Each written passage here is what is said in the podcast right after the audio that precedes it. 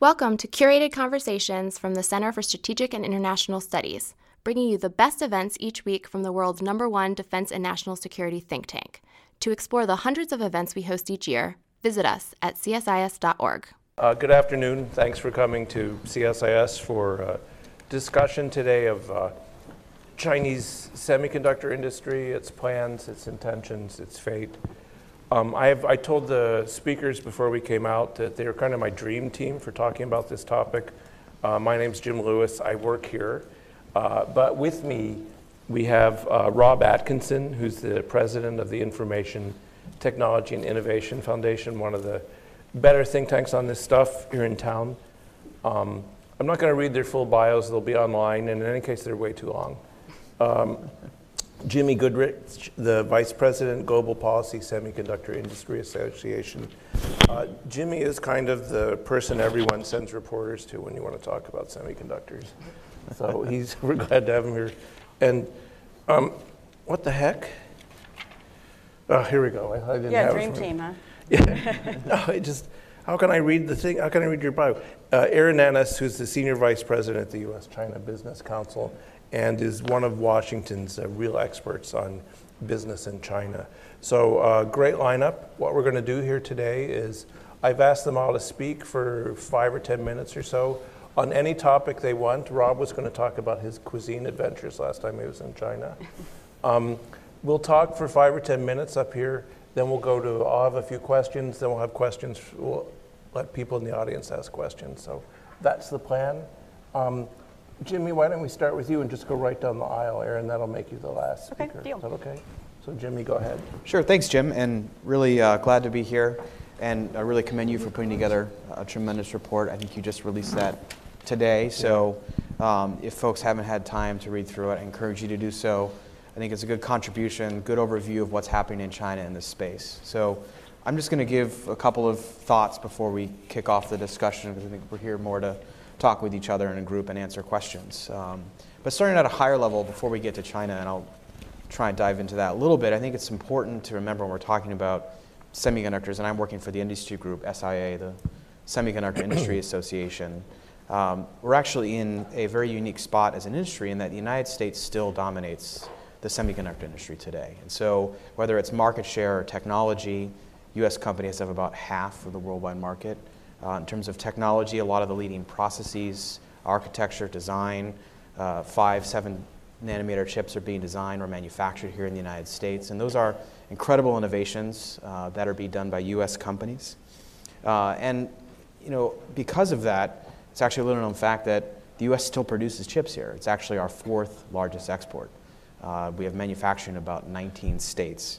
And a very sustainable business model. On average, US companies, and this is true for many global companies as well, invest about 20% of their revenue into R&D. And that's about neck and neck with pharmaceuticals for highest level of technology intensity by industry. So we're pretty well positioned today, at least from a US perspective, to capture a lot of the new innovations and market share that's going to be coming with 5G or AI or other technologies down the road.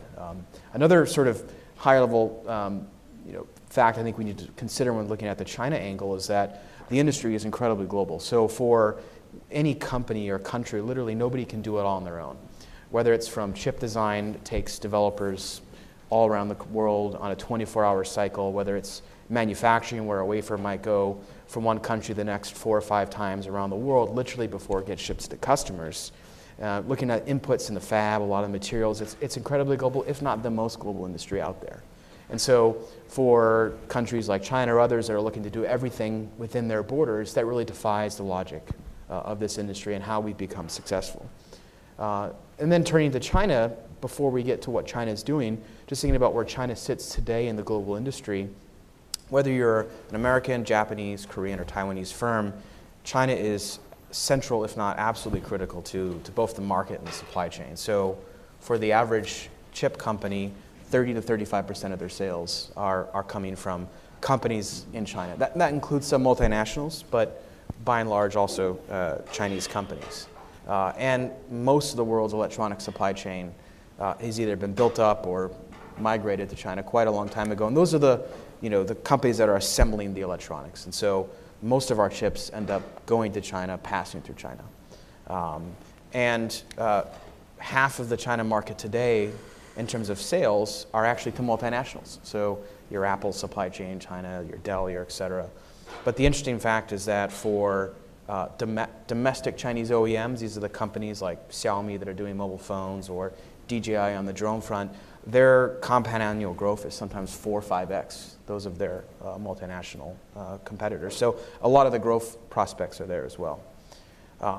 And so looking at then what actually China is doing to build up their industry, it's important also to remember that we're today, the industry is strong globally, and China today is in a very weak position. And your report, I think, goes through that in a lot of detail, and I won't spend too much time on it, but just a couple of things to remember is that today China's accounts are about 10% of worldwide chip sales. That's a very small number, and that's why they're throwing a lot of money to try and increase the number of chips they can make domestically. And the Chinese leadership is also very blunt in talking about the fact that they want to reduce reliance on foreign countries and companies. So in 2014, the Chinese government put together a national strategy. They coupled that with about $100 billion in state financing vehicles, whether it's provincial, national, local. And at first, the Beijing government thought, well, why not buy as many companies as we can? Better to buy than try and build on our own. It's a lot easier. And I think we know the story there. Governments worldwide erected a lot of barriers and made that almost impossible today for Chinese companies to do cross-border M&A in this industry. So about 2 years ago, the government had a reset and said, well, if we can't buy it, let's build it. And so now we see around 100 billion roughly over 5-6 years invested into domestic fabs, and that's semiconductor factories that are being built up, about 30 to 40 of them. The vast majority of them, I think, are going to be mothballed or a dramatic failure, but some in there could be, particularly say in memory chips and also foundry manufacturing, could disrupt some parts of the industry, particularly similar patterns we've seen where Chinese industrial policy has directed itself at an industry, ramped up domestic production through state subsidies, and had, in some cases, non-market overcapacity. And semiconductors are different than those sectors because we're highly diversified. One chip is not the same, and so it's very hard to have an overcapacity glut industry writ large. So again, very different from that aspect. But I think stepping back from our perspective, U.S. companies are not afraid of competition. We compete with each other every day, worldwide, in the United States. And, amongst a lot of the Chinese companies, many of them are actually quite market-based and doing well on their own without government support. It's that more smaller faction that's got some big state subsidies, and in particular where, we think there needs to be a lot of improvements around the intellectual property protection and IP, and ensuring that China builds its industry on the backs of its own IP, not that of others. And then just, I think we could talk about this a little bit more in the discussion, but I would like to turn a little bit when we can about, what the response is. And, I think ultimately, we're not going to be able to stop China from building its own industry. They are building their industry. They are going to increase their share of the market. And so we have to think hard about what are we going to do to maintain the lead? Because we're not like steel, aluminum, other sectors where they're trying to survive against Chinese dominant competition. Here we have the lead. We need to extend it, enhance it. And that's really through doubling down on federal government research, ensuring that we have the workforce so that the next 2-3 nanometer development, the next AI chip, that's coming out of here in the US, and that's funded through US research. And that's how we can really, at the end of the day, extend our lead when it comes to China. So looking forward to the discussion with the rest of the group, and have a lot more to share, but I'll stop there. Great, thank you, Jimmy. You've raised a number of the key issues that we will come back to in the discussion. For those who are standing, there are chairs in the front. There's no extra charge for the front of the airplane. Rob, please. Okay. Well, first of all, thank you, Jim. It's really a pleasure to be here. Thanks for having me. And I really commend that you all read this report. I found it both a very good framing of the issue and a lot of really good insights into what's happening with Chinese semiconductors. I think one way to think about this issue is this is the single most important technology in the world. Everything else that we think about in going forward into this next technology wave, when people talk about 5G, AI, robotics, autonomous systems, every one of those depends upon chip technology. And if chip technology stagnates and doesn't continue to innovate and progress at the past rates it's been doing, we're going to see that not just in the semiconductor industry, we're going to see that in all the downstream industries. You know, I just bought a new washing machine yesterday, because my old one didn't, my daughter's down there and it doesn't work, so I go to Best Buy, get one. I don't know how many chips it's got in it, but it does all this amazing stuff that it couldn't do 10 years ago. Why is that an issue? It's an issue because it is incredibly hard to make progress in this industry now compared to, say, 40 or 50 years ago. There's a good study by Nick Bloom at Stanford and John Van Reenen where they looked at how hard, how easy it was, or how hard it's begun to do innovation in certain industries. And what they estimated was in 1970, assuming it took, say, you know, hypothetically, one engineer to get a Moore's Law progress, so Moore's Law doubling in 18 to 24 months of processing speed and half in price. Okay, that's one doubling. It took, let's say, one engineer. Today it takes 70 engineers. So this is super hard. Super hard, and the hardness relates to how much money the companies need. You have to put an enormous amount of money into design, into R&D, and figuring out how to do that, and then to build the fab. I don't know what Jimmy, it's billions, and six, whatever it is. 10 to 15. 10 to 15 billion. So why does that matter? Why that matters is because the threat from China, and I would argue, by the way, this is virtually an artificial threat in the sense that they would not be developing a semiconductor industry without government industrial policy. There's sort of no natural way that they would do that.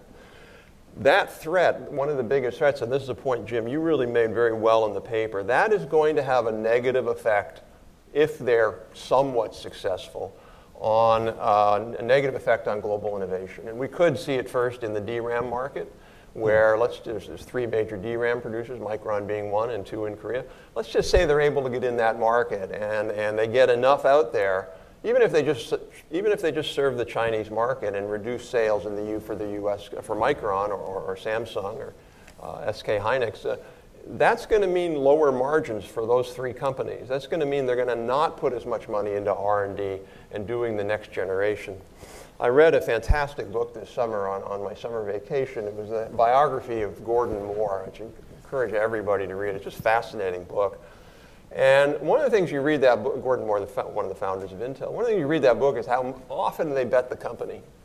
They were like, well, this one worked, but if we don't put all the money we made from this generation into this next generation, we're going to be in deep trouble. And luckily, they kept being able to do that. But that's the dynamic in this industry. It's not like the steel industry or the car industry where you're not as much as riding on top of that.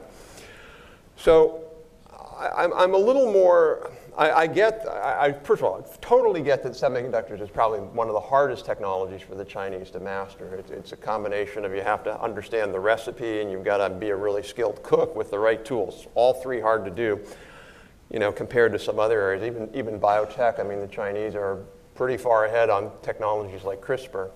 So I get that this is hard, but I think we're making a mistake if we assume they can never do it, that this is just too hard for them to do. Because the Chinese have gone after hard technology problems in the past. For example, aviation. Now they're making essentially the equivalent of 737.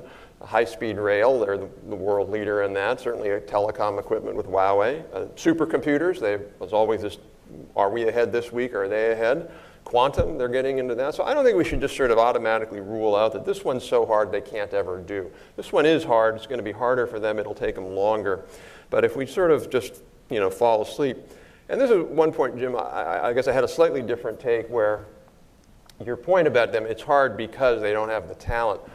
But from some of the folks I've been talking to, they're able to buy that talent from Korea and Taiwan in particular. That at least somebody told me a story where there are flights coming in from Taipei and Seoul every Monday morning with a whole bunch of engineers who get laid off from Samsung maybe or whatever. And they come to these factories or these R&D facilities, and then Friday night they get on the plane, the chauffeur drives them all to the plane, and they go home. There's one of these places, the guy told me, again, I I have no reason to doubt why he told him that he told me this, but he said he was visiting one of these places, and there was actually, they had built a church on the campus of the factory or the facility because several of the engineers from Korea or Taiwan were Christians. So they went so far to build a church because they wanted these people so badly. So I think you can get talent. It's harder, but and then the same way with training people here and bringing them back, and then their 1,000 Talents program. So I think it's hard, but I don't think we should just be blasé about the challenge. SMIC, if you're wondering, with a company that has the church. But no, thanks, Rob. Aaron, please. So I'm the generalist on this panel, and Jim thankfully gave me some parameters that I could do almost anything with. So my task really is to talk a little bit just generally about how China develops industrial policies, what it means, and what the context is of it. And I think it's important to keep in mind why companies view China as important. It's not just because you can produce a lot of stuff there and with semiconductors or any other nature and ship it out. It's a massive market in and of itself, and companies like to be close to where their customers are. So that dynamic will not change regardless of kind of what one industry is doing or not. And companies that are participating in the market have an incentive to want to figure out how to tap into whatever the government is in that area is trying to promote, particularly if they have innovative products that are going to be able to deliver in that market. So with that as a context, let me tell you a little bit about how China comes up with the plans of how it focuses on individual industries. I think probably at its most basic, the way to consider this is China likes to plan. They've got 5-year plans that set out broad national goals. Those 5-year plans are then taken by every ministry in China and every provincial government, and they come up with their own 5-year plan to implement every aspect of it. There are other policies that come out that are more specified. Made in China 2025 is one that we talk about a lot currently, but previous programs have been everything from China's indigenous innovation policies, which started around the early 2000s, to its less talked about cousin these days, the strategic emerging industries. For each of these, the important thing to keep in mind, particularly for Americans, since we don't spend a whole lot of time doing strategic planning, is that just because China has a plan doesn't mean that it's going to have a 100% success rate in implementing it. But if you are a practitioner of strategic planning, you know that what you do throughout that process is constantly evolve what your targets are, what's achievable, which industries are the ones that you think are doing better that you can redirect your policies towards. And we've seen those evolutions over the years that has led to things like Made in China 2025. As I mentioned, kind of that progression, indigenous innovation was a policy that actually started as a pilot program in many provinces in China to try to develop domestic companies that had IP made in China as the basis for whatever the future products were going to be. It caused a lot of fervor because it had some policies in it that were contrary both to China's WTO commitments and frankly contrary to how innovation happens around the world. You can't force a company to localize. Innovation crosses those borders for a reason. But that then honed itself into programs such as Strategic Emerging Industries. This was a program that China announced around 2011. It had 9 sectors that China was going to be a leader in. It included everything from new energy vehicles to biotechnology, all areas that China continues to evolve in, but really the market itself is driving those issues, really not so much Chinese companies at this point. The most recent iteration of Made in China 2025 has 10 sectors that are in it. Many of them overlap with what was in Strategic Emerging Industries. They certainly have goals on things like indigenous innovation.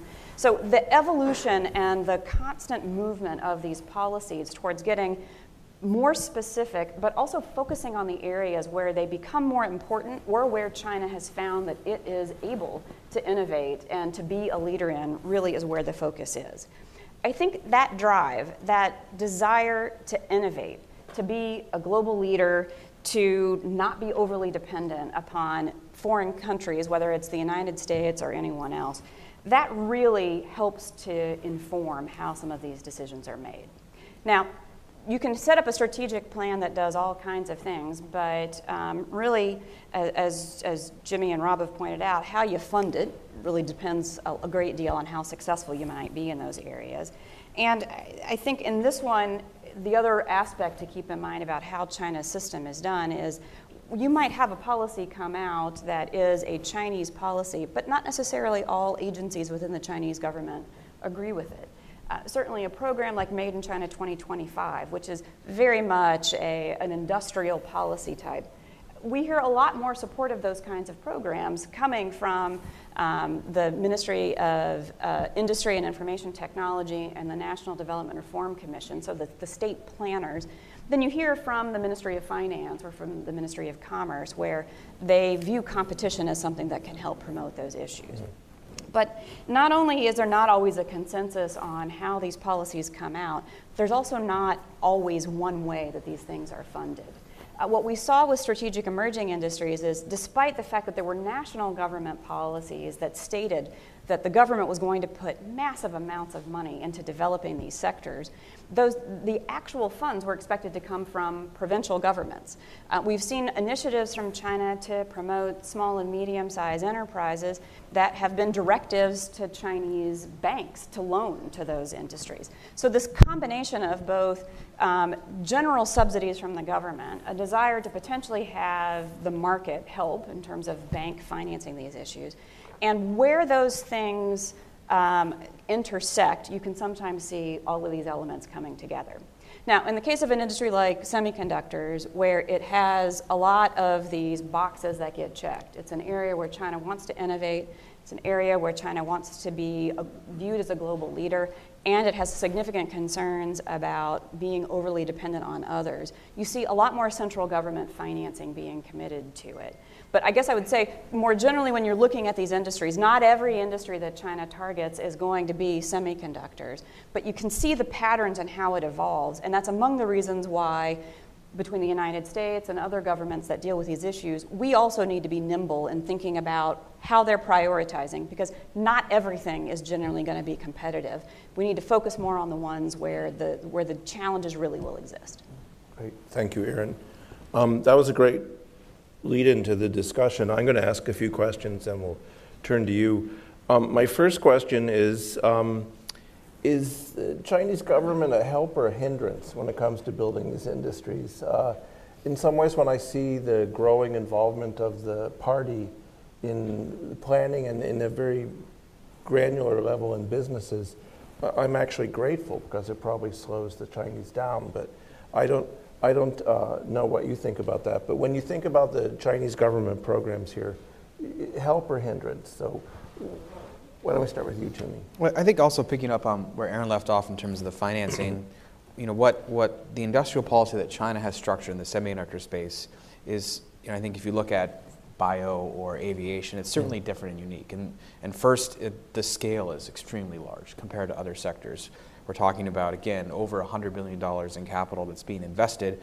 A lot of that's going to be wasted, but the scale is certainly large. So even if you have a 25% success rate, you're still looking at a dent in certain parts of the industry. And that's really unique in that several years ago, the Chinese state set up something called the National Integrated Circuits Investment Fund. And this is unique from their perspective, where as opposed to taking the government finance reserves straight from the treasury direct into the companies, they set up a private equity investment model where they'd bring in professionals from the outside, many of them tend to be from government banks, to monitor the performance of these companies so that at the minimum, even though it's government financing, they're trying to make sure what's being spent is being used wisely. And so you can see here the Chinese state trying to improve the efficiency of their plan, really building on the lessons they learned in other sectors where they were not as successful, like in LEDs or solars, where you had just very simple subsidies going out with zero accountability. And so you can see here in semiconductors a change here with their state plan. The interesting thing, though, is several years ago I was in China right when the plan was being rolled out and talking to a group of the domestic semiconductor CEOs in China. And one of them came up to me and said, I don't want a cent of this money because as soon as you bring in the government as an investor, as a shareholder, they've got all sorts of crazy ideas of what we should do when we know better than they do about what the market wants, what the technology is, where they need to compete. Now, 3 years later, he actually did take investment from the National IC Fund, and I asked him why he should do it. He said, well, everyone else did, so I had to be on level playing field with my competitors.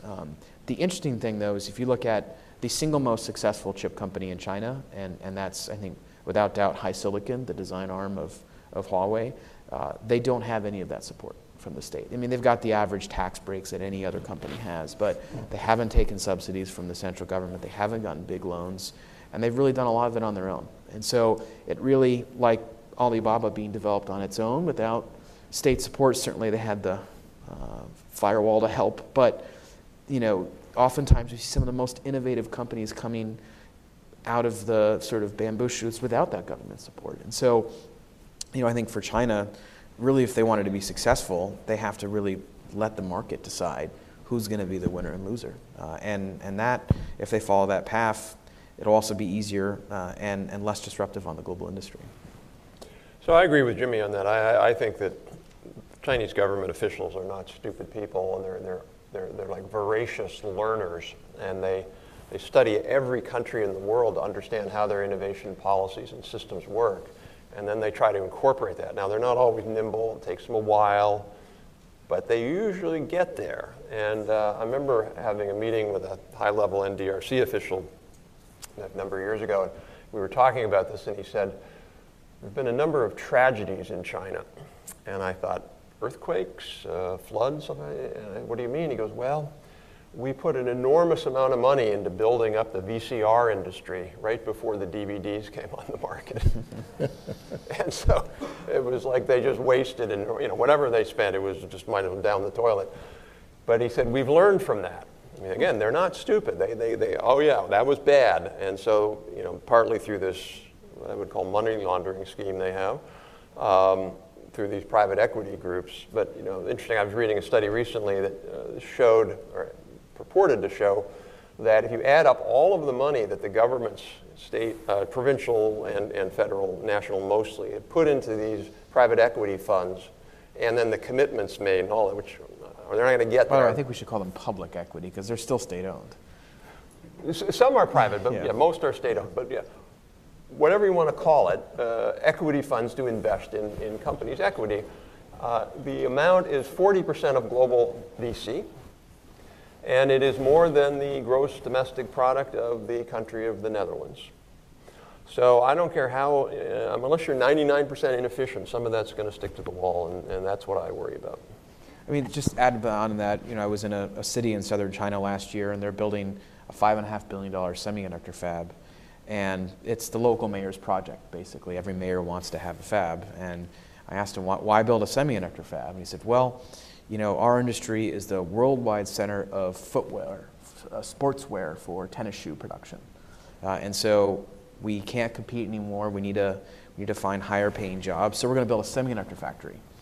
And he said, well, also what we've got this brilliant plan where we're going to make sure that everyone who manufactures a tennis shoe in our city is going to put one of their chips in it, because there's going to be wearable electronics. And so you've got these kind of creative ideas coming out of mayors to build these cities, but these semiconductor fabs, but what do they really know about the market? Sometimes almost nothing. Yeah, I guess I would, that's actually a great point, and I think you need to keep in mind that simply throwing money at an issue doesn't necessarily guarantee success, much like making a plan doesn't make it a success. I think where some of the distortions come from China, in addition to putting large amounts of money in, is when you have sectors where China sets targets for what its both domestic market share or global market share is. Now, we can have a discussion about whether that in itself is counter to what global policies should be. But at a minimum, when you have that combination of significant amounts of largely subsidized money and industries that could use that money to do things, you have a combination that can very easily lead to overcapacity. It's how you get to things like overcapacity in steel. In many ways, we look at the Made in China 2025 program and all of those sectors that if all of that money genuinely ends up in them and China seeks to make sure that it's dominating the market, simply having international companies come in and begin producing in China versus where their global supply chain might have otherwise naturally taken them, you might be able to capture the market share, but you're doing so by increasing the size of the market that now there's not as many customers for it. So in general, I would say, you know, from my perspective, the government isn't completely a hindrance, but it certainly doesn't give you any great sense of success that's going to come out of how they focus. Can I say one quick thing? Sure. So I think the thing that we tend to look at China from our own sort of perspective, which is kind of neoclassical economics, and you want to have allocation efficiency, and you don't really want waste. That's not the way to look at this, okay? They're willing to blow an enormous amount of money. There's a new study that just came, actually an Economist article based, I think, on a World Bank study, and it showed that if you know what total factor productivity is, total factor productivity is basically all of the inputs to output, so energy, capital goods, labor. Total factor productivity, according to the study, is down, and it's been going down every year since 2009. When they started blowing all this money in infrastructure. And now total factor productivity in China is the same as it was in 2000. So that's shocking. But at one level, it's irrelevant because somebody, the Chinese consumers or the Chinese people, are paying for that, and then they're subsidizing all these companies. And so you look at solar, for example, where in 2000 we had something like 50% of the solar industry in the world, the PV panels. Now we have 5, and the Chinese have 55. They did that through an enormous amount of waste. I mean, enormous amount of waste, but it got them a globally competitive solar industry. We see it in high-speed rail. We see it in the fact that I think Washington D.C. wants to buy Chinese rail cars for the metro. Well, those are massively subsidized. So again, we shouldn't look at it from an efficiency model because they're incredibly inefficient. But when you put enough money into something, you can get results. But I do want to. I think it's important to also think, you know, understand that the level of technology going into the production and the design of a chip is fundamentally different and sure. on a tremendous sort of 10x scale in terms of complexity when you compare it to more traditional industry like solar or high-speed rail. And so I think we have to really understand that and recognize that the success ratio is going to be dramatically reduced. Because no, I agree with it. That's what I said initially. This is the hardest industry for them to do, and it is going to be hard for them to do. But I just caution us against sort of being too overconfident that they'll never do it. Yeah. I think, frankly, one thing driving is just prestige as well, and that it's hard, so they want to try. And you know, I think China has this sense that they're the world's largest country. They've got this manufacturing supply chain there. They need to have this industry, and that's their view. And they just put a they put a probe on the backside of the moon that nobody's ever done before. And I don't think anybody thinks that China won't be successful in some way. I think the question is the rate of change and the effect on the market and the rules that China follows when it does improve. And that latter point is a crucial one. But maybe I can start with Rob on my second question, which is maybe 10 years ago there was still a debate about whether China had an indigenous ability to innovate. I think that debate was over. No one would say now the Chinese cannot innovate. But when you go to China, what you hear in private is a concern that the political narrowing will somehow damage this innovation capability. So I'll start with Rob and then we'll go to Aaron and down the row. How's Chinese politics going to shape their ability to innovate, their ability to create high technology?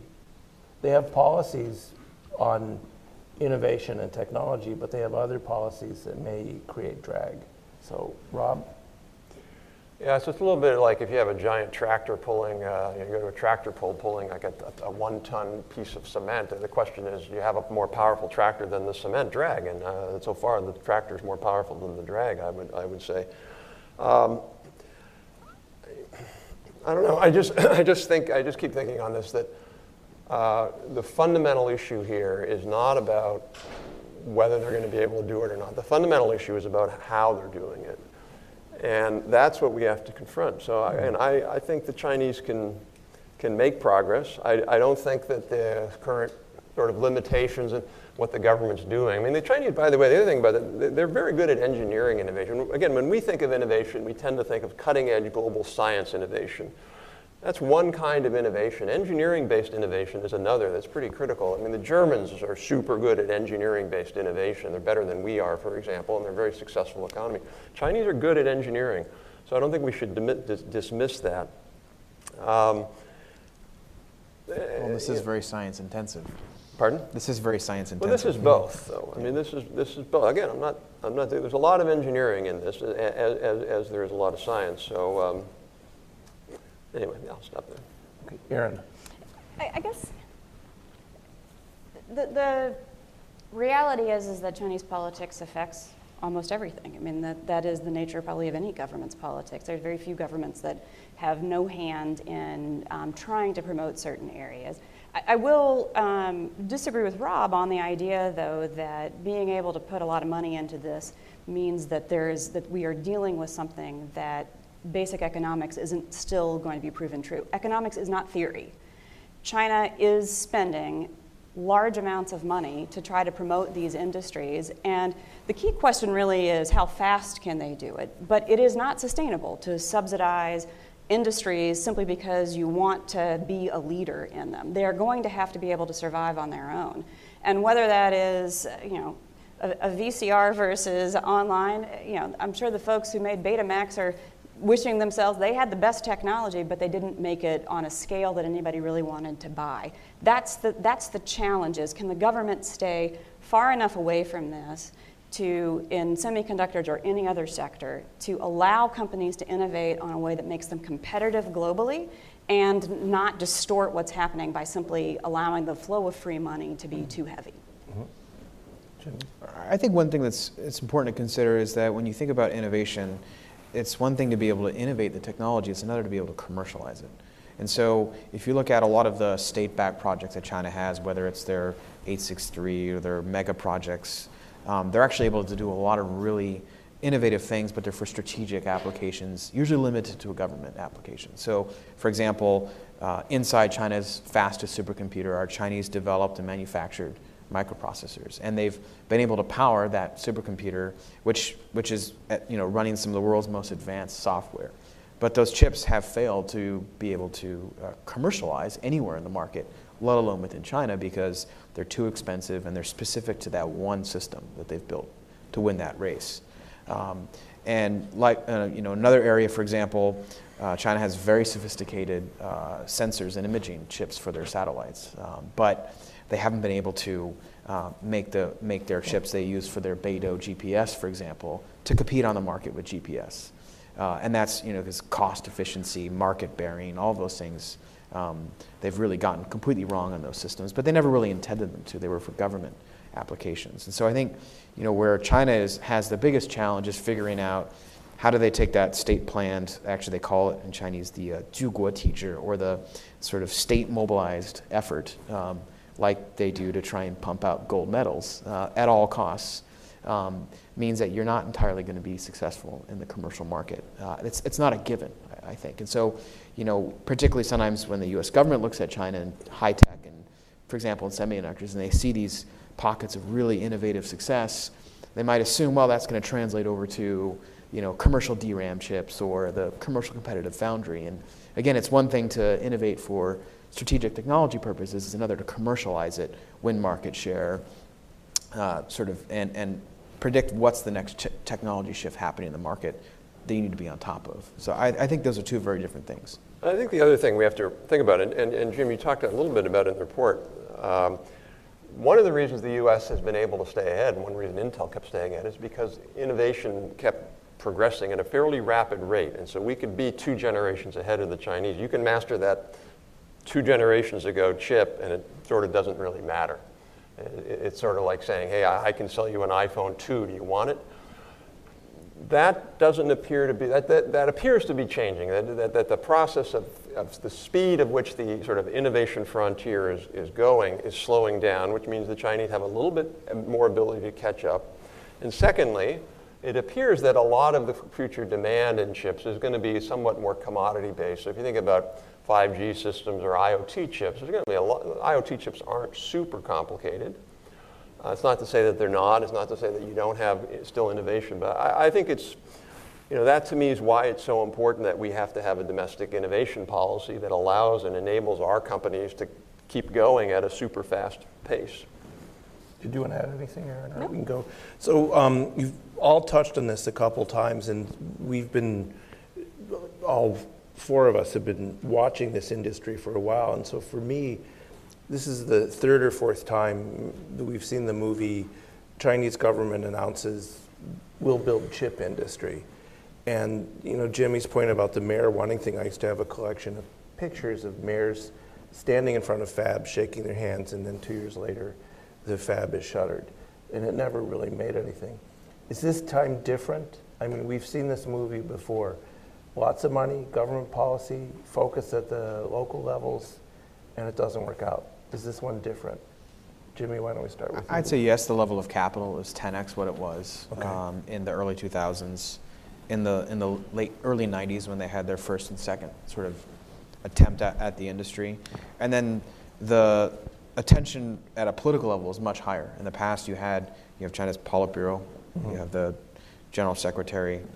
Generally, it was one of the Politburo members who kind of took on this industry as their pet project and pushed forward some of the imperatives. Here you've got very clearly Xi Jinping saying, I want a chip industry, standing in semiconductor fabs saying, I want you to boost production, you need to do this faster, quicker.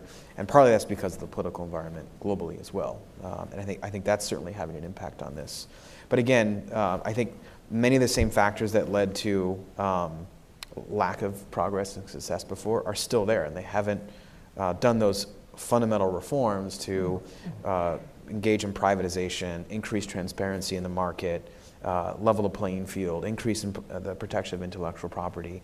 Those are the things that they need to do, I think, and that makes it so competition with Chinese and multinational companies in China is on that level playing field. Today, we still have those issues that are vestiges of decades before that haven't changed.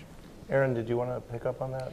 Yeah, I think, I mean, in some ways, I don't think that we should ever assume that any policy is always going to be ineffective because it has been in the past. I think Jimmy makes an important point. The global context in which this is happening now is very different in and of itself. So China is not simply interested in trying to develop a semiconductor industry because they want to be a global leader in semiconductors. They want to be a leader in global semiconductors because they are seeing threats to what their access to that technology might be, and they are seeking solutions that will ensure that not only do they maintain employment and kind of cutting-edge technology they can bring to it, but because cutting off of that access from some of their major trading partners would be disastrous for their economy. So really that also then leads to the fact that whether the policies are successful independently can't be determined if we don't know what that global context is.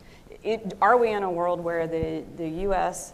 successfully puts in export controls that our trading partners agree with, and so there is a stemming of the flow of those products into China? Or is a world where the U.S. acts unilaterally and there is no stemming of that flow? Those could all make a determination. Great. Rob, did you want to? We should come back to that point because I think one of the problems I see is this is not the U.S. of 20 years ago. And so we may not be as competitive in some ways as we were. And we can talk about that more, but Rob, maybe that's a... Well, I just agree with everything Jimmy said, and I would add one more component to it. So success, if you're a follower and you're not a leader in innovation, depends on a lot of things. But one of the things it depends upon is just sort of your indigenous capabilities of your scientists and engineers and technical workforce. They can't just be really down here. They need to be here. And that's been a lot better in China. 10 years ago, they're better than they were 10 years ago, and in 10 years, they're going to be better than where they are today. So I don't think we could ignore that. I disagree a little bit with Aaron on the export control thing, but we can talk about that some more. Why don't we see if there are any questions in the audience? I have more. Just hold up your hand. Please identify yourself. I think you should wait for a microphone because we have a huge online audience watching this. So why don't we start up front and just go down and around? Is that okay? Thanks. So, Steve Winters, independent consultant. To take a specific case which touches on everything you said, how about what are your comments about this Chinese plan for the so-called Greater Bay Area, where they're going to unify, this whole area around Hong Kong? Into and draw on the features of each one. For instance, you mentioned the commercialization. So their idea is, well, Hong Kong is going to be so strong in finances, so they're going to be the financial component of this. And then Shenzhen is massive in manufacturing, and then the other areas are doing things. And the whole thing is on a tremendous scale. And just to follow on that, the idea, the name Bay Area, I mean, I copped the name, but could you comment also on how they're trying to catch up with foreign targets? is one way they orient themselves. For instance, the idea that they're trying to displace NVIDIA from its position in the AI, and that would involve the chips too. Okay, Aaron, do you want to start with that one? Or? The Bay Area policy is relatively new, so we haven't looked at it in depth, so I'll just go back to what I had started with, and that is having a plan doesn't guarantee its success. Certainly the Chinese have correctly identified where the strengths are in each of those areas. Whether that actually can come together in the type of cohesive, effective region is to be determined. Rob? No. Jimmy? I just added, you know, the question on semiconductors for AI, you know, particularly in the area of graphics processors, which is the technology you mentioned. That's actually one of the areas where the gap is the farthest. And, you know, in the, you know, types of GPUs that are being developed today, you're looking at billions of transistors at 7 nanometer, for example, right now, the most advanced ones. And that takes 5,000 to 6,000 engineers. Literally right now, to tape out one of those chips, it costs around $500 million to $700 million. And that's actually where the gap is the longest vis-a-vis Chinese competitors. Actually, the one company in China that does this is about 7 generations behind the world leaders in this space. So, you know, I think, for example, there was a press article last year that said China's got a plan to replace X company and GPUs, and, you know, again, stemming upon Aaron, if you actually think about what it takes to do that, haven't yet seen the resources being put at doing so. And again, you know, we had one of our members actually say, you know, they're trying to take 5% market share away from their US competitor, and they're throwing billions of dollars every year to try and do that. And then maybe, if they're lucky, they get 1.5 percentage points away from that US competitor. And so to entirely replace a foreign company in the China market in the chip space is going to be very hard to do, particularly when you get to the very high value add segments like logic, some of the very boutique analog chips, some of the new memories that are coming out, 3D stacking, very, very, very difficult things to do. I will say that one place where I think we have a question there, Daniel, one place where I think the Chinese do have an advantage is they don't have the angst about spending on public goods like infrastructure and research that we have here. And so that could be a place where, not so much that China speeds up, but that we slow down. But please identify yourself and ask your question. Yeah, thanks very much. Hal Hodson from The Economist. 2 very short questions. Fabs are clearly important in this discussion. Do you see any evidence that TSMC treats Chinese fabless IC designers differently than ones from other parts of the world? And secondly, what do you see as the benefits of the potential for the reduction of cost in ICs coming out of China in the same kind of way as we see in solar panels? That's a good one. Anyone want to go first? I guess, you know, I can't comment specifically on the perspective from TSMC, but, you know, from the, if you're looking at the fabless industry worldwide, North American fabless companies are about 60–70% of the industry. There are a lot of fabless companies in China. Supposedly, the Chinese statistics say it's in upwards of 2,000, but you have a lot of tiny firms.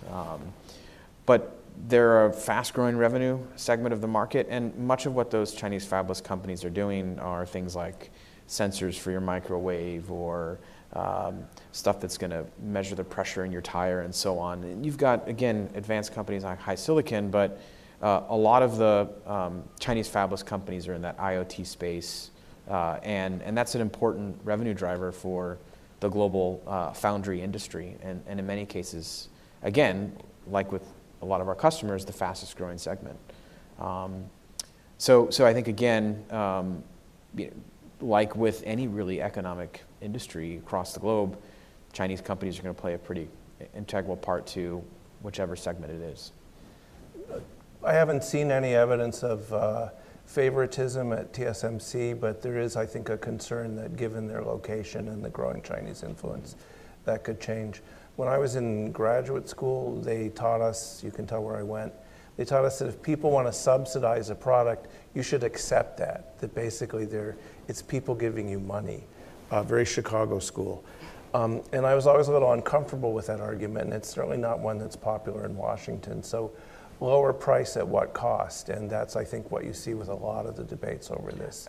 And I think to add to that, to your second question, which is, take electric vehicle batteries or solar panel as well. Certainly the price came down. You saw benefits to some consumers because of that, but there is also an argument that it crowded out a lot of innovative and interesting new technologies.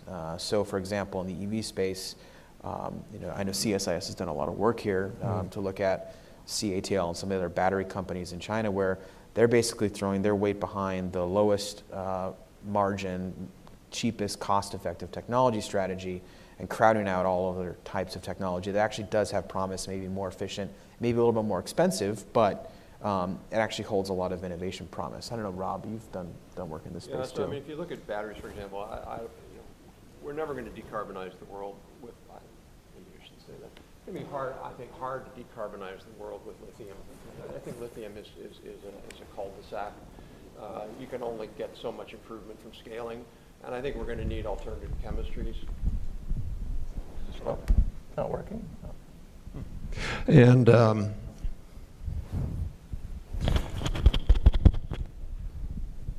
right, sorry. And if you look at solar, it's the same thing. ITIF wrote a report a number of years ago looking at the patenting. Sorry, the patent rate in solar and wind companies around the world. And US and Danish and German solar and wind companies were patenting on the order of 20 times more than Chinese companies. So China basically stole the market with subsidies, and they put out of business an enormous number of really innovative solar panel companies. And as a result, as Jimmy said, you got a short-term benefit from cheaper solar panels. But solar panels are not good enough to decarbonize the world right now. You cannot decarbonize given the existing technology. You have to get another generation or two of innovation there. And that's what I worry about. That's a conversation excuse me, that we don't really have very much in this space. We tend to think about it in a bilateral way. What's China doing to us? What are we doing? And I think that's the too narrow a way to look at it. We have to look at it as, what is happening to the global innovation process in all these industries? And I think Chinese innovation mercantilist policies can and have had significant harm to that innovation dynamic at the global scale. So I think one of the things we'd probably want to talk about is that subsidies mean lower prices, but they come perhaps with unacceptable externalities. That would be the term. And certainly for the solar panel one, I think something that hasn't come up is a lot of that had to do with espionage. German officials told me that their alternate energy industry was hollowed out by Chinese espionage. So it's the combination of subsidies and espionage. Aaron, do you want to jump in on this one? I will leave this one to you. Okay, we got one more there, and then we'll get the whole room. We got plenty of time. By the way, I would just add, if we had good, better lithium batteries, it wouldn't say on my thing, dead battery. Welcome to CSIS. Go ahead, please. Please introduce yourself. Thank you for being here today. Isabel Hoagland with Inside U.S. Trade. White House Economic Advisor Larry Kudlow this morning said documents part of the U.S.-China deal include, quote, a de-emphasis on Beijing's Made in China 2025 program, and the significant reduction of China's subsidies to target those industries is part of those documents, he said. Do you have any idea what this language looks like? And if not, what commitments should be included specifically as it relates to semiconductors? Do you think this will be an effective way to address the Chinese government's program? Aaron, do you want to do that one? Sure, I won't. I'll let Jimmy and others talk about the semiconductor aspect of it. We have already seen China's government back away from touting Made in China 2025 as vociferously in recent months because of the global attention that it got and the concerns about how it was being perceived. That may also be a reflection of the fact that it was one of those policies that wasn't fully bought into by all Chinese government agencies. I think the key is in that and in any other sector, and the reason why the details are so important between not just US-China agreements, but any agreement of this nature, is that the agreement needs to not be so specific to an individual program that there is the wiggle room to say, well, I've stopped subsidizing this under Made in China 2025, but the subsidies then resume in other areas. There is no way to do that with a one-time agreement. That is the kind of commitment that you need that will require not just ongoing I think we're calling them ongoing meetings rather than dialogue these days, but also regular engagement with industry about what they are seeing and good intel on what's happening in the market. So we are pleased that all of those are things that are being discussed by the two governments. The reality that Made in China 2025 is being de-emphasized is I would say generally good, but we need to be aware of what could take its place and what needs to be done to address the distortions from those programs, not just the named programs. So I would argue if we don't have a strong and enforceable subsidy regime in the agreement, that it's not really worth all that much. It needs that, and it needs IP and tech transfer and IP theft. Those are the two main things, and market access too. But if you think about, I think the way we should think about this is how the OECD has an export subsidy regime, which the U.S. is a part of. And so our Ex-Im Bank subsidies or investments, there's a limit on how much you can do. And we abide by it. The Canadians more or less abide by it. The Europeans abide by it. The Chinese do not. And the last time I looked at this, the Chinese were 10 times over the limit. So I think we should say to China, get in an OECD subsidy regime in one way, shape, or form, and we expect you to, we're not going to say you can't ever subsidize. They're always going to subsidize, but it really needs to come down, in my view, at least 80%, maybe 90%. And it needs to be, I thought Lighthizer point about a sort of quarterly or monthly updates and then quarterly and semi-annual, that's the level of oversight we have to engage in. And if we're not seeing pretty rapid progress to bring that down and then stay down, then we have to be willing to go back and take pretty strong action against them, would be my view. So I think the fact that they're making progress on those really key structural issues is a positive sign. Whether it's subsidies, intellectual property theft, forced tech transfer, those are the issues that our industry thinks are really critical when it comes to the trade relationship with China. And a focus on deficit or purchases really is just a big distraction from those issues. I think there's tangible ways that the negotiators on both sides could really make some progress. First, when it comes to the issue of subsidies, transparency, number one, is really a good stepping stone to trying to come up with something more rigorous in that, for example, I mentioned China has all of these massive semiconductor funds. They haven't notified any of them to the WTO, which is one of their basic obligations. They don't even admit that they're a government subsidy.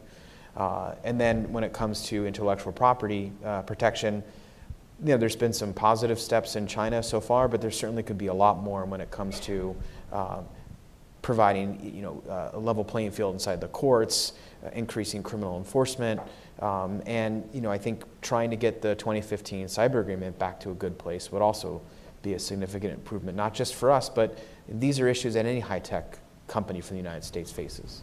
I think you can see there's a degree of skepticism regarding any agreement, particularly if there's no compliance or penalty mechanisms involved. But why don't we go on this side and then start here. Please hold your hand up and identify yourself. Hi, I'm Alex Hammer from the U.S. International Trade Commission. First of all, thanks very much for all your great insight today. And you all have been talking very much about the competitive elements between the U.S. and China, the semiconductor industry. But what about the mutual dependence? You think about U.S. manufacturing, offshoring in China. For a lot of the semiconductor, U.S. headquartered semiconductor firms that are doing a lot of manufacturing there, you think about all the U.S. exports going into semiconductor manufacturing equipment. If you could just comment on that dependence element, I'd sure appreciate it. Thank you. I don't know who wants to go. I can take that. Okay, and then we'll go down the road. Sure. I mean, as I mentioned in my opening remarks, the semiconductor industry is arguably the most globally dispersed and integrated sector. And so there's no one country or company that really can do all of this on their own. And so whether it's upstream, downstream, you've got countries relying on each other all across the value chain. Actually, when it comes to China, there aren't actually a significant amount of U.S. front-end semiconductor factories in China. There's one or two, but that's roughly less than 10% of our global manufacturing footprint is in China. You actually see a much higher, 50% of manufacturing for U.S. companies is still in the U.S. And then really on the list of big countries where we do that type of operation is in Japan, Taiwan, Singapore, Germany, Israel, countries where you have high educated workforce, intellectual property protection. When you're putting in a $10 billion asset, you want to make sure that your prop IP is going to be protected. And so because of that, I think historically, those investment levels by US companies in China have been low. They're changing a little bit over time, but still the vast majority of those very expensive fabs are actually not in China today, at least from a US company perspective. But the process of making a chip, it's extremely complex. You have at the beginning, you have your materials, and silicon or the compound materials are coming from Japanese and Taiwanese companies and German providers. The semiconductor tools are coming from Japan, the United States, the Netherlands, all around the world, different types of countries. And then looking at the design, software, again, you've got all sorts of different players. So if you look across almost every segment of the industry, there's never really one country that dominates it all. It's easily dispersed across. And that level of interdependence is the same for whether you're a Japanese firm or a Chinese firm. Well, I'm going to tease on that a little bit. And Aaron, you mentioned the aircraft industry. And so having watched it for a long time, let me ask you about a potential scenario, which is if you look, I forget what it was called, the YF-10 or something, the Chinese commercial aircraft of 20 years ago were pretty dreadful. And I always used to feel terror if I had to fly on them.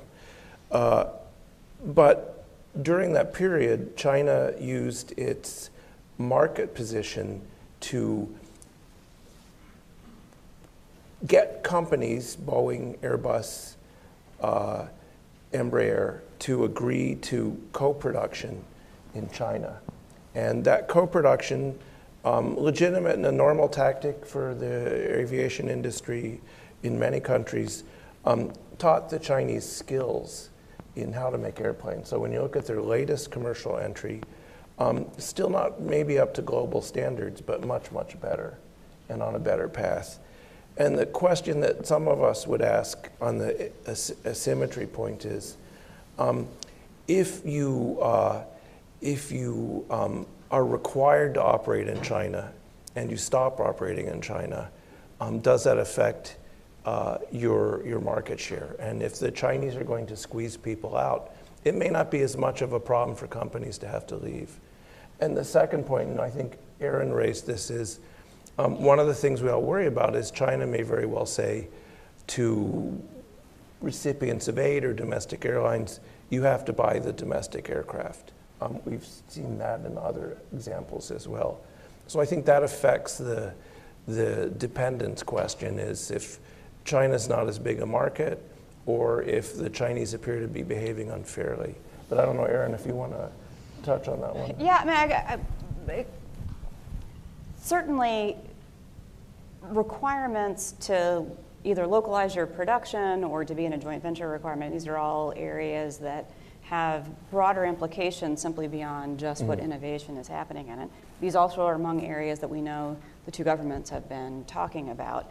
I think the thing to keep in mind in terms of global production, supply chains and those kinds of areas is, even if China were to move to allowing 100% foreign ownership in every sector, not every company would take advantage of them. Some of them have JV arrangements that they feel are useful for their companies. Some of them like to localize in those areas. Some of them are in industries where they would prefer not to have to be the face of the company in China. So how it's what the requirements are need to go out, but that then needs to enable foreign companies to choose the model that works for them, and that's probably going to differ based on both by industry as well as by individual company. So I would argue this is a perfect example of how what the Chinese are going to do will dramatically harm global innovation in the aviation industry. So if you think about what both Airbus and Boeing did in the sort of last big iteration, they made huge bets. Boeing spent billions and billions of dollars to perfect carbon fiber aircraft frames and all these other innovations. Airbus didn't went the other way. Airbus lost. They bet the wrong way, but that's what innovation is. Fine. we're not going to, if we're in a world where my son or daughter are flying a 787 in 30 years, I'm going to be really troubled because I want continuing aviation innovation. And one of the ways you do that, there's a reason why we only have 2 aviation companies in the world, by and large, making bigger planes. We got sort of Embraer and the Canadian one. Yeah, Bombardier. Yeah. So we got, but basically we have 2, and there's a reason you have 2, because the fixed costs and the R&D costs, the upfront costs are so great, you can't afford to have 3 players in the global marketplace. That would be unnatural and totally wasteful. Companies won't be able to make enough money to reinvest all the money they need to do to the next generation. Chinese are going to have a 3rd player. Now that 3rd player might just only take over 90% of the Chinese market, and then a whole bunch of the Kazakhstan market and all the other Belt and Road markets, because they're going to pressure and subsidize them. But that is going to cut into Airbus and Boeing sales, and that's going to have a negative effect on their ability to get that next plane out there. And I agree with Aaron. Companies should be able to do, leaving aside defense issues, pretty much whatever they want to do in China. But they shouldn't be forced to do it, and they shouldn't be up against competitors who are massively subsidized or had the technology sold. That's the fundamental issue. It's not about China innovating. It's not about China progressing. It's about not the ends, but it's about the means. More questions? We got, hold up your hand, please. Surely you're not stunned into silence. We've got 2 on the side over there.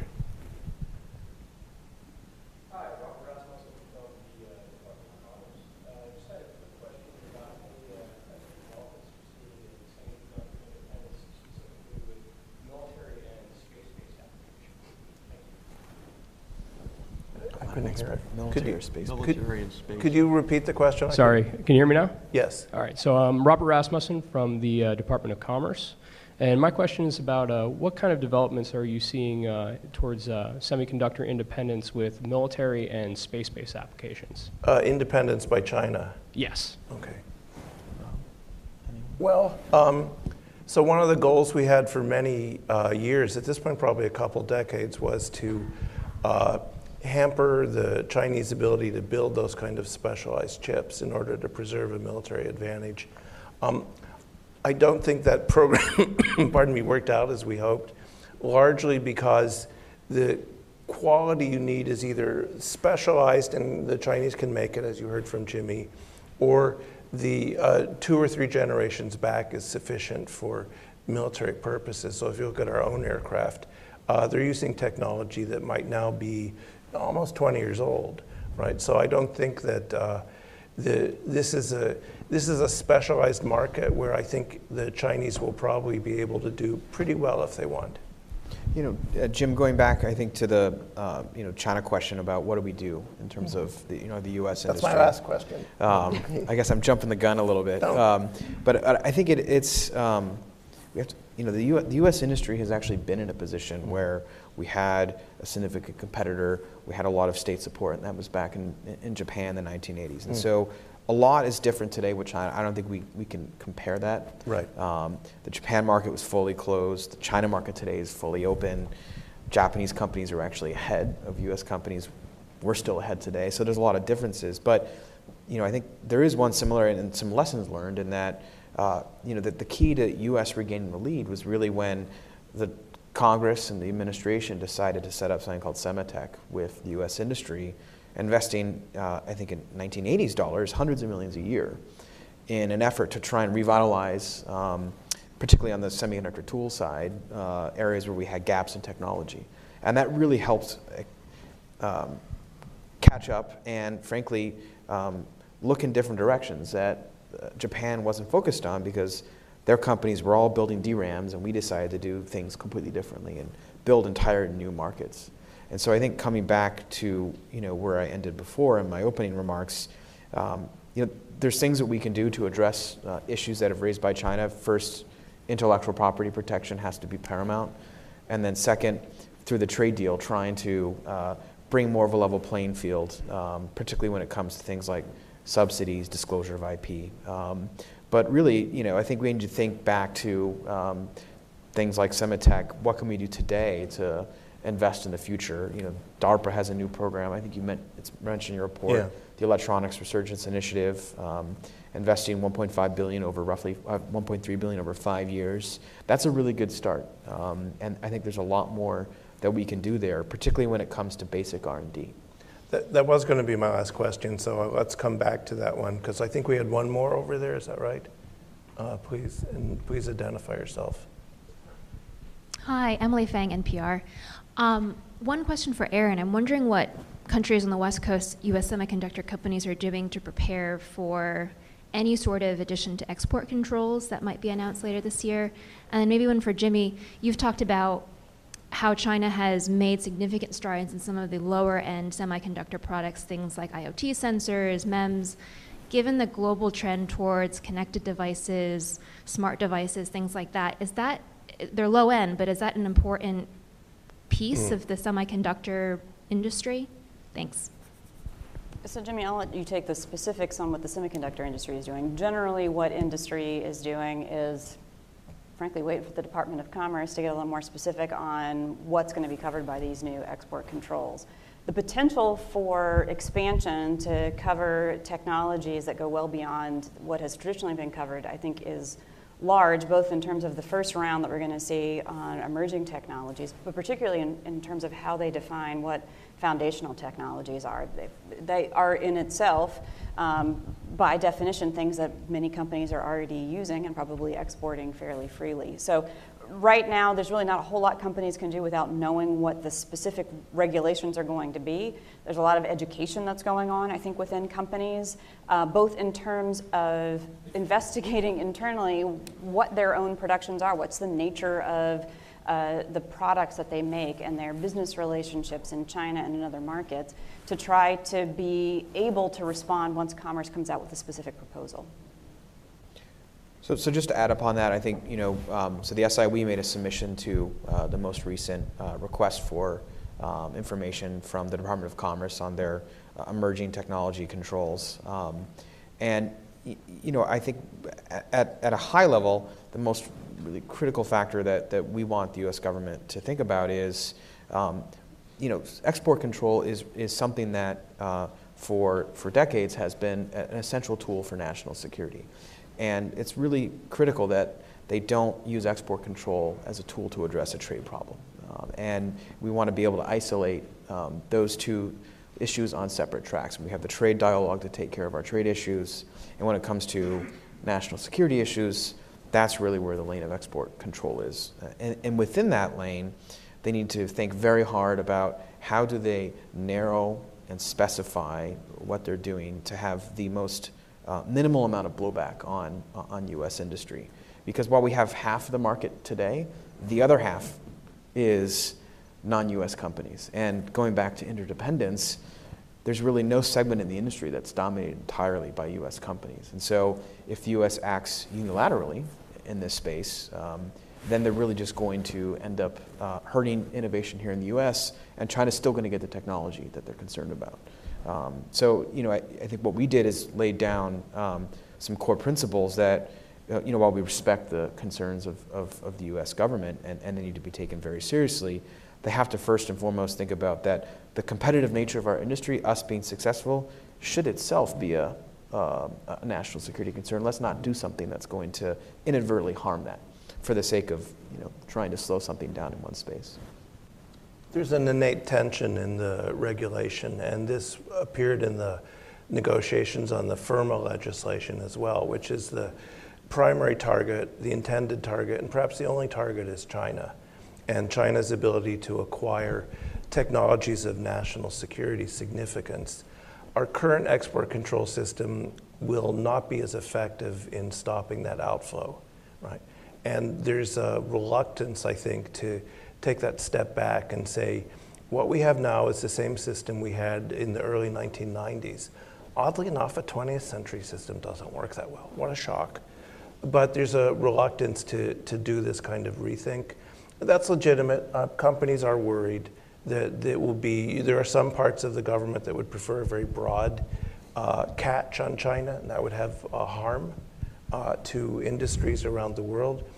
At the same time, the relationship is such that I think you'll see a desire for increased controls.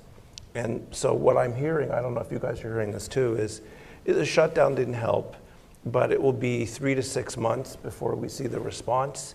And then it will probably be another 3 to 6 months before we can see anything that looks like a regulation.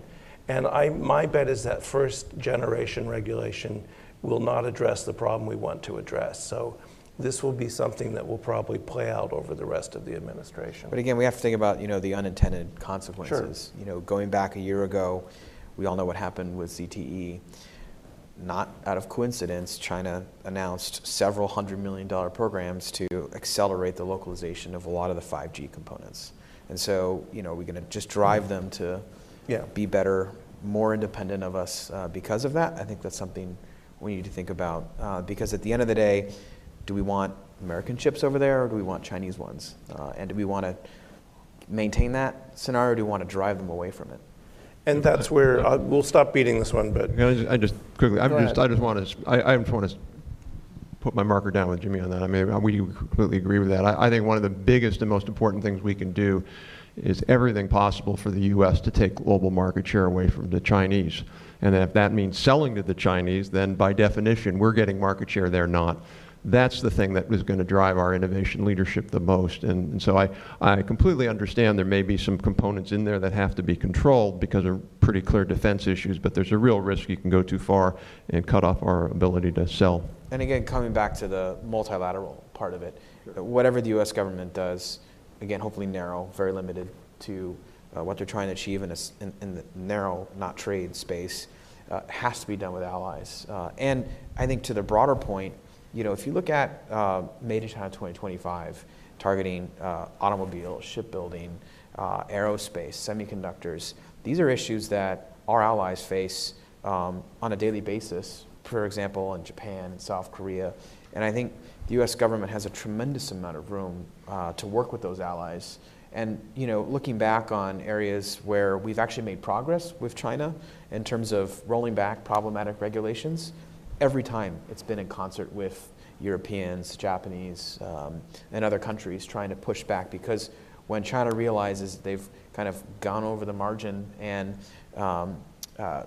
they've gotten not only the United States but many other countries to criticize them, they actually tend to retreat.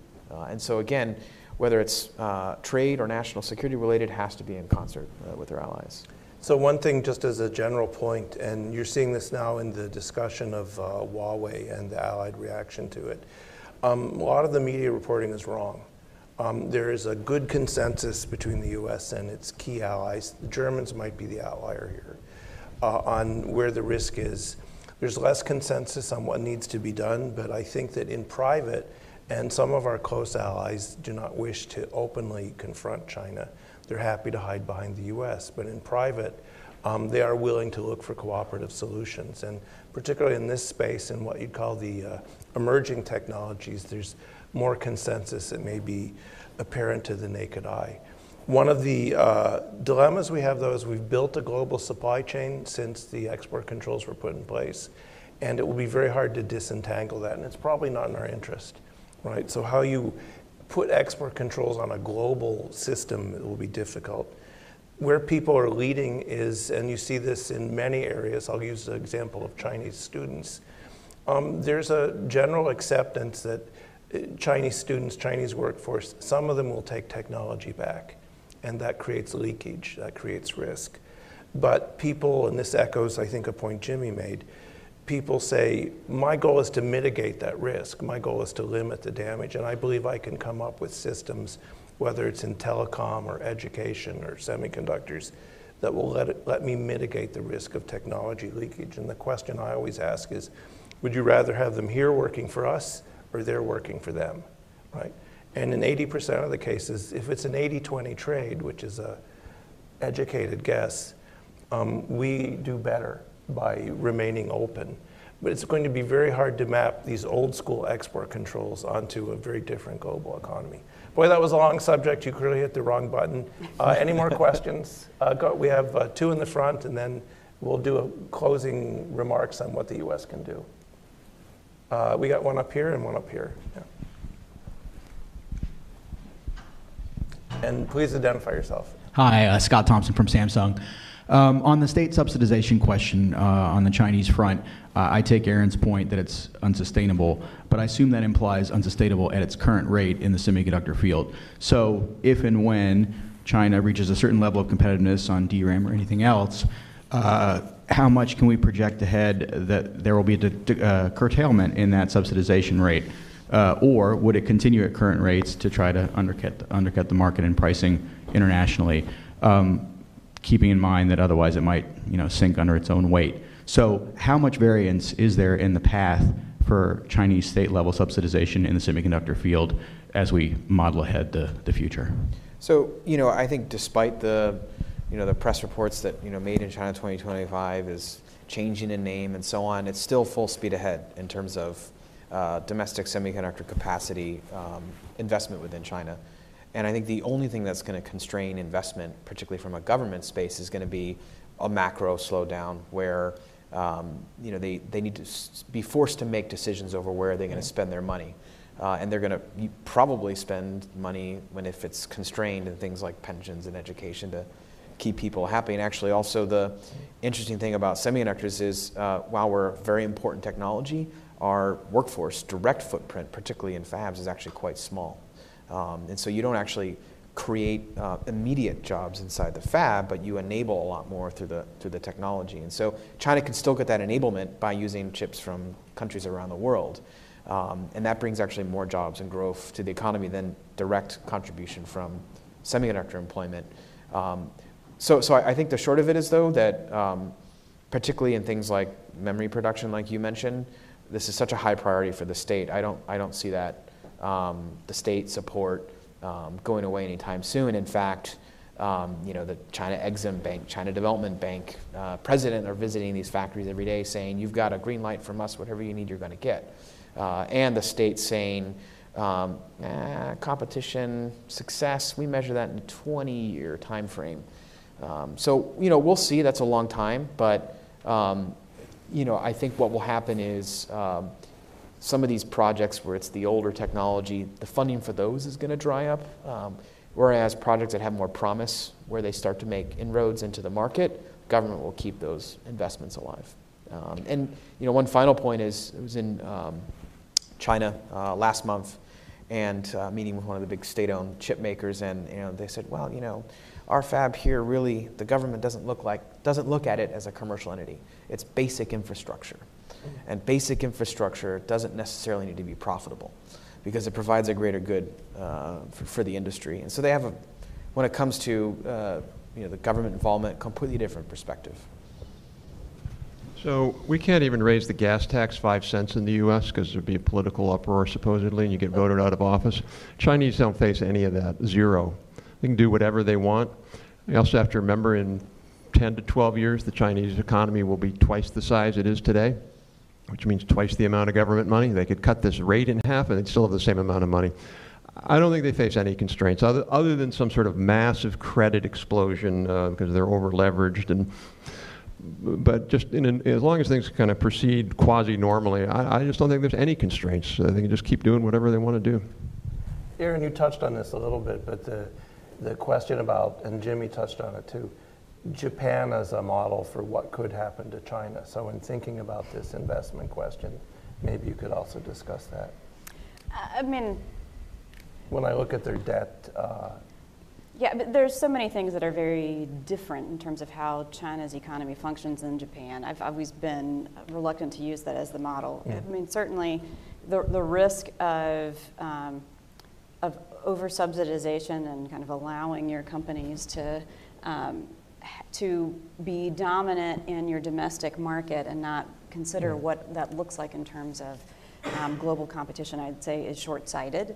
And I think though that China likes to study what the previous models have been. So I think those that are setting policy are aware of what they think the risks are that created those problems, and they are actively seeking to avoid them. Great. We had one more question in the front, I think. And please identify yourself. Thanks. I'm Jeff Ferry with the Coalition for Prosperous America, although I think my question reflects an earlier time. In 1999, I worked for Nortel, which at the time had 95,000 employees, 5 years later, it went bankrupt. And today, Huawei dominates that market, as you know. And when I look at a Huawei networking system, I find it really hard to find anything they have developed internally in those systems. So I guess my question is, I find some of you on the panel, with the exception perhaps of Robert, to be complacent about the chip industry, because when I look at the chip industry, you need three things. You need to know the direction of innovation, which comes from knowing your customers. All of the chip industry's major customers outside of defense are today building in China, so they're there. Secondly, you need technologists, and this is where I disagree with you. We are training them in American universities right now, in most of the graduate departments and most engineering departments. Half the students are Chinese, and a significant number are going home, as you said. And thirdly, you need capital, which they've already got. And then if I would just look at the chip industry, which has got gross margins of 60% to 80%. They're soft, like the guys at Nortel. Compared to the steel industry, those are tough guys working on 20% gross margins. They've all been decimated by the Chinese. So, looking at all that, if I was an investor, I'd say in 10 years, more than half of the chip industry is going to be in China, and Silicon Valley is going to be full of unemployed people, and you're going to be able to buy a house in Palo Alto for less than you can buy one in Baltimore. Well, that would be great. Let's use that as a lead into what I hope would be the concluding round of discussions, which is, what should the US do back? I am going to put a footnote in here, which is, there was a book that came out, and some of you have heard me say this before, in 1968, entitled, Will the Soviet Union Survive Until 1984? And at the time it came out, all of the responsible analysts ridiculed it and said it was silly. How could this person possibly write this? He was off by 5 years. And his opening line was, people make an assumption that things now are better than they were 10 years ago, and therefore 10 years from now they will be better than they are now. And I'm not comfortable with that assumption. I've never heard Jimmy called complacent, though, so maybe we'll let him. Yeah, okay. I apologize. I have to run to get a plane. Okay. So do you mind if I go first, and then I will? Yes, I do mind. No, go ahead. Good. All right, I'm not going to say anything then. Forget it. I will bow out. I think it's not all that important whether you're right or the more people who are more optimistic are right. If we're a betting country, if you're a company and you face it, you assume it's going to happen. And so if we're a country and we assume it's going to happen, that tells us that we should wake up and we should do things. And so whether it's going to happen, whether they're going to fail, I don't care. I think there's a risk of it. The risk is not de minimis, and therefore we better wake up and do some things. And what I would say we need to do, and I'll leave aside the China part, because we've written extensively about that. I just testified and sent it on that yesterday. There's a million things we could do on China. Jimmy or Aaron can talk about it, but domestically we tend to ignore that. We tend to have this view, if we just go after China, everything's hunky-dory. The opposite is also not true, too. If we don't go after China, everything's not hunky-dory. So what can we do? Number one, what we forget about in the 80s, I was here in the 80s, what you forget about is there was a massive bipartisan push to put in place a suite of advanced technology and competitiveness policies. We created the research and development tax credit under Reagan. As late as when Clinton took office, it was the most generous R&D credit in the world. It's now 27th least generous. So we ought to be doubling the R&D credit instead of what Congress did, which weakened it in the last tax bill. They did some other good things in the tax bill, but they weakened the R&D credit. We should double the R&D credit from 14% to 28%. Secondly, Jimmy talked about SEMATECH. There's also was the Focus Center, and now it's StarNet and JUMP. StarNet. That program should be twice as big. This is a DARPA program with industry. We should be funding. If you look, for example, at PhD fellowships that NSF gives in this space, they're dramatically lower than what they were 20 years ago. We need to be funding PhD fellowships in this area. You look at federal funding of R&D. If we just had a little report on this, if we had the same share of federal R&D to GDP ratio, which is the right measure, and we wanted to match that from the mid-1980s, 87, let's say, you would have to double federal R&D today. We're talking about a $120 billion shortfall. And in physics and physical sciences, where semiconductors is based, less so in biology, that shortfall is even bigger. So there's a boatload of things we need to do, and just sort of assuming that we have great companies. We do have great companies, but this is about an innovation ecosystem that companies rely on to be able to build on their own capacity. So I think we just have to wake up and say it's time for us to do that. Now I'm a little optimistic because we're seeing a little bit of that now, particularly in the Senate on a bipartisan way, where you're seeing Republicans and Democrats beginning more to talk about this. But I think if we don't do that, we're going to regret it in 5 or 10 years. Aaron, do you want to, you have to run, Rob? Well, thanks for coming. A literal mic drop.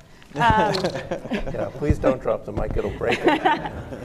I agree with Rob that I think that the combination of things that we have to do is to continue to go after policies, be they in China or any other market in the world, where they clearly are distorting or creating conditions in which it is, there is unfair competition. But at the same time, we've got to be looking domestically at what we can be doing.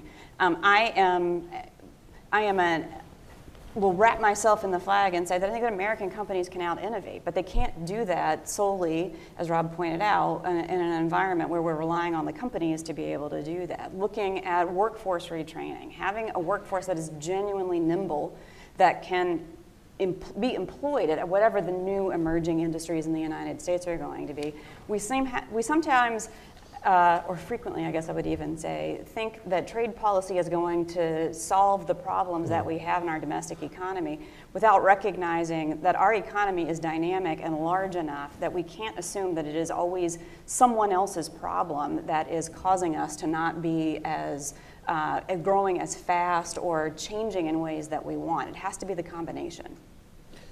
So I would add to that, to quote, one of the founders of Intel, Andy Grove, only the paranoid survive. And so, absolutely, U.S. chip companies are not complacent when it comes to China. And, at the SIA, this is one of the topics that's discussed the most intensively is how do we maintain our competitive advantage? How do we have a fair market? And I think when it comes to China, again, it's focusing on the issues that are going to be of concern, whether it's subsidies, whether it's intellectual property protection, and ensuring that we don't have a broad brush approach, slapping tariffs on everything and then assuming that's going to solve our problem. It's what's the most acute issue that's impacting the industry, protection of IP, and ensuring that we have a level playing field. And then we also have to ensure that whatever we do when it comes to China, we do so in concert with our allies. I think we're really missing a massive opportunity to go even further. If you think about it, we've been able to, in these talks of China, if the administration officials are saying so, achieve more than we have before. Just imagine if we had 7 or 8 countries behind us in concert. We'd be able to push even further. And in terms of investing in our future, I think that's really, at the end of the day, we can't win without being able to invest in our future, and we can't do either or. As Rob said, we have to do both. And we can easily triple, quadruple funding that we have in semiconductors in terms of federal government research. It's actually hard to measure the number, but roughly $1 billion annually in federal government dollars is going into semiconductor-specific programs like DARPA's ERI program, like the StarNet JUMP program out of National Science Foundation. There's, for example, the JUMP program, they get applications from universities around the United States for technology research, and they have to leave on the table 50, 70 projects because they just don't have the funding. But these are good projects that they could fund if they had the money. And the other component is really thinking about the workforce, in that today half of our students, graduate students in engineering and physical sciences are foreign born. Within that, Chinese, Indian students, others make up a significant portion of that. So we need to be doing more as a country to encourage students to have an interest in STEM degrees, because right now the challenge a lot of our companies have is a fresh graduate coming out of MIT wants to work for innovative startup company selling cool e-commerce tools, not building chips. Because it's not seen as sort of the sexy new field that's attracting students. Same true for space. And that's a serious problem because, for example, talking to one of our member companies, and they have a chip that's in hot demand in 5G, but the engineering knowledge on that doesn't exist anymore. And once these engineers retire, no one's left to design these chips for the future. And they go to the universities and there aren't even any Americans studying the technology they need for communications, millimeter wave chips, and so on. So, you know, we have to be able to ensure we've got the people to keep the lights on in the companies, and then we have to ensure that we bring back the level of investment we did in terms of federal government research to ensure that we're really elongating the lead that we have today. Because again, semiconductors is not like these other areas, you know, that have seen unfortunate disaster like telecom hardware in the US, not a single company's left doing front-end base stations at the edge. It's all European, Chinese. And so we want to avoid that situation. We have the, I guess, benefit of seeing now lessons learned, what not to do. And I think you see a lot more focus on IP protection. In particular, because we have the experience, we can look back at other sectors and see what happened. So I think we came out with some common themes here. I mean, one of them is that you guys were a little more optimistic that the Chinese will eventually get where they're going. I'm probably a little more skeptical, although I don't underestimate them at all. And in an ideal world, we would be partners. We talked a little bit about the risk of Chinese investment to the global semiconductor and innovation infrastructure. If it's done the right way, it would be a benefit, but if it's done in a very mercantilist way, there could be real harm. And we came, this is probably a bad sign, we came more or less to a consensus on what the US ought to be doing. And I think for me, the fundamental change from 20 years ago is that if you have a policy where the goal is to shrink government spending on public goods, like R&D, like infrastructure, it will be hard to keep up with the Chinese or stay in front of them. So on education, I'll just note that when I teach at a university, I always ask the undergraduates, if I offered you a full ride in STEM, would you do it? It's almost 100% response positive, right? You want more engineers, you want more scientists, pay them. But that's where we have trouble as a country, and I think all of us have said that. The good news is that's fixable. This was a great panel. Please join me in thanking them. Thanks for joining us for another curated conversation from CSIS. Tune in next week for more, and remember, you can explore all of our events online at csis.org.